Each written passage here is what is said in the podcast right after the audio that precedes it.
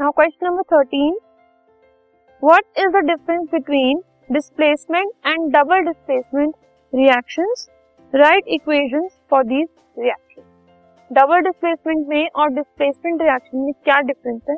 ये बताना है हमें. तो अगर हम डिस्प्लेसमेंट रिएक्शन की बात कर रहे हैं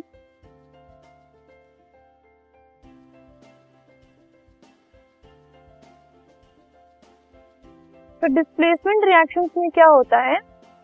A reactive metal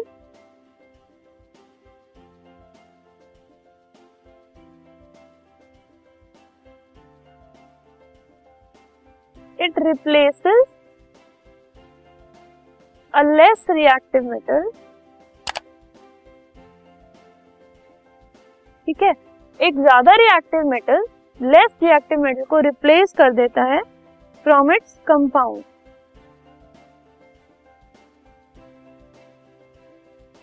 अगर एक कंपाउंड गिवन है, उसमें हमारे पास लेस रिएक्टिव मेटल है तो कोई और उससे ज़्यादा रिएक्टिव मेटल उस कंपाउंड में से उस मेटल को रिप्लेस कर देगा, ठीक है?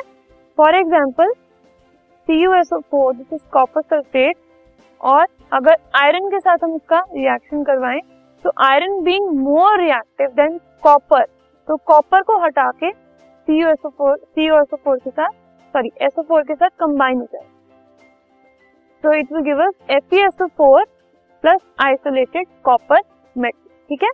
तो इसमें एक ज़्यादा रिएक्टिव मेटल दूसरे कम रिएक्टिव मेटल को रिप्लेस कर रहा है। लेकिन अगर हम डबल डिस्प्लेसमेंट की बात करें तो डबल डिस्प्लेसमेंट में क्या होता है? टू कंपाउंड आर फॉर्म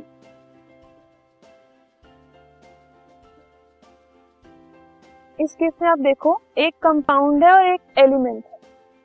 लेकिन डबल डबल डिस्प्लेसमेंट में दो कंपाउंड बनते हैं बाय द कॉम्बिनेशन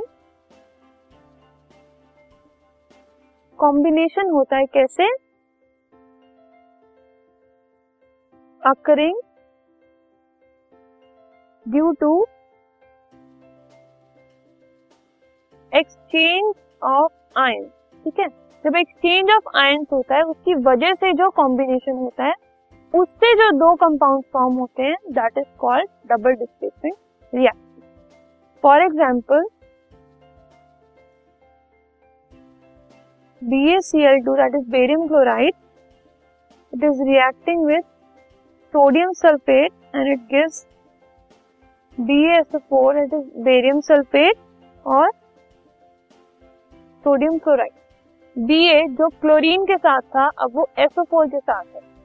सोडियम जो SO4 के साथ था, अब वो क्लोरीन के साथ। ठीक है? तो this is double displacement reaction इसमें exchange of ion B A ने अपने वाला आयन एक्सचेंज करके SO4 वाला ले लिया। सिमिलरली Na ने अपना वाला एक्सचेंज करके Cl के साथ कंबाइन हो गया। ठीक है? तो this is the difference between displacement and double displacement this podcast is brought you by Hub Hopper Shiksha Abhiyan अगर आपको ये पॉडकास्ट पसंद आया तो प्लीज़ लाइक शेयर और सब्सक्राइब करें और वीडियो क्लासेस के लिए शिक्षा अभियान के यूट्यूब चैनल पर जाएँ।